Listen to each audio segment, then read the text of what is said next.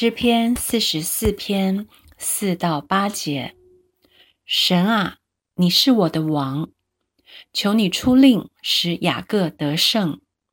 我们靠你要推倒我们的敌人，靠你的名要践踏那起来攻击我们的人。因为我必不靠我的弓，我的刀也不能使我得胜。唯你救了我们，脱离敌人，使恨我们的人羞愧。我们终日因神夸耀，还要永远称谢你的名。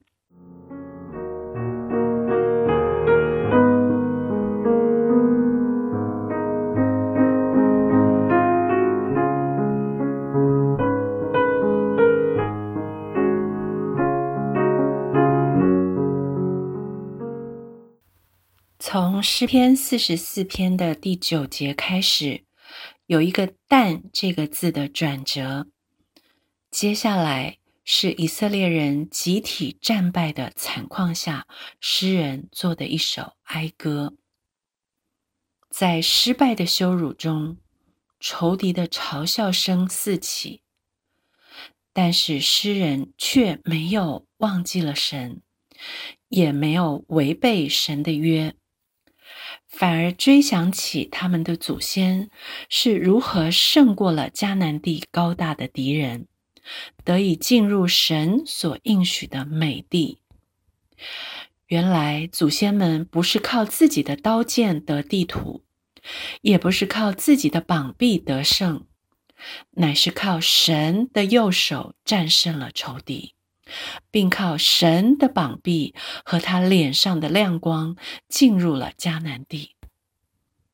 如今呢，神的膀臂并没有缩短，问题是有人没有去投靠那栽培他的神。感谢神。是他借着失败的教训，唤醒以色列人追想神的右手、神的膀臂、神脸上的光荣。感谢神，他也借着失败和挫折，让我不再靠自己的本事，转而去投靠他大能的膀臂。如今也不是神睡着了。因为在诗篇一百二十一篇的第四节说：“保护以色列的，也不打盹，也不睡觉。”既然不是神睡着了，是我的灵沉睡，我以别神代替耶和华，忘记了神的名，因此我要醒起。如今更不是神丢弃了我。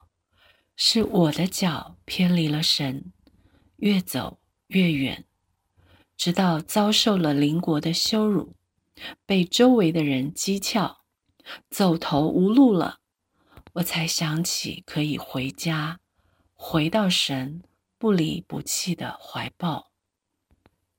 诗篇四十四篇的六到八节，因为我必不靠我的弓，我的刀也不能使我得胜。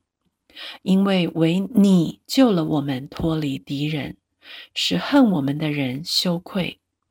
我们终日因神夸耀，还要永远称谢你的名。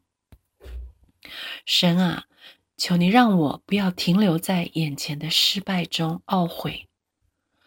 就在我灰头土脸的此刻，求你叫我醒起，放下自己的刀和弓。去投靠你的膀臂，神啊，你也知道我容易深陷在苦楚中，让自怜的情绪淹没我。就在我悲叹的这一秒，求圣灵把我揪出来，叫我追念过去你是如何带领我向仇敌夸胜。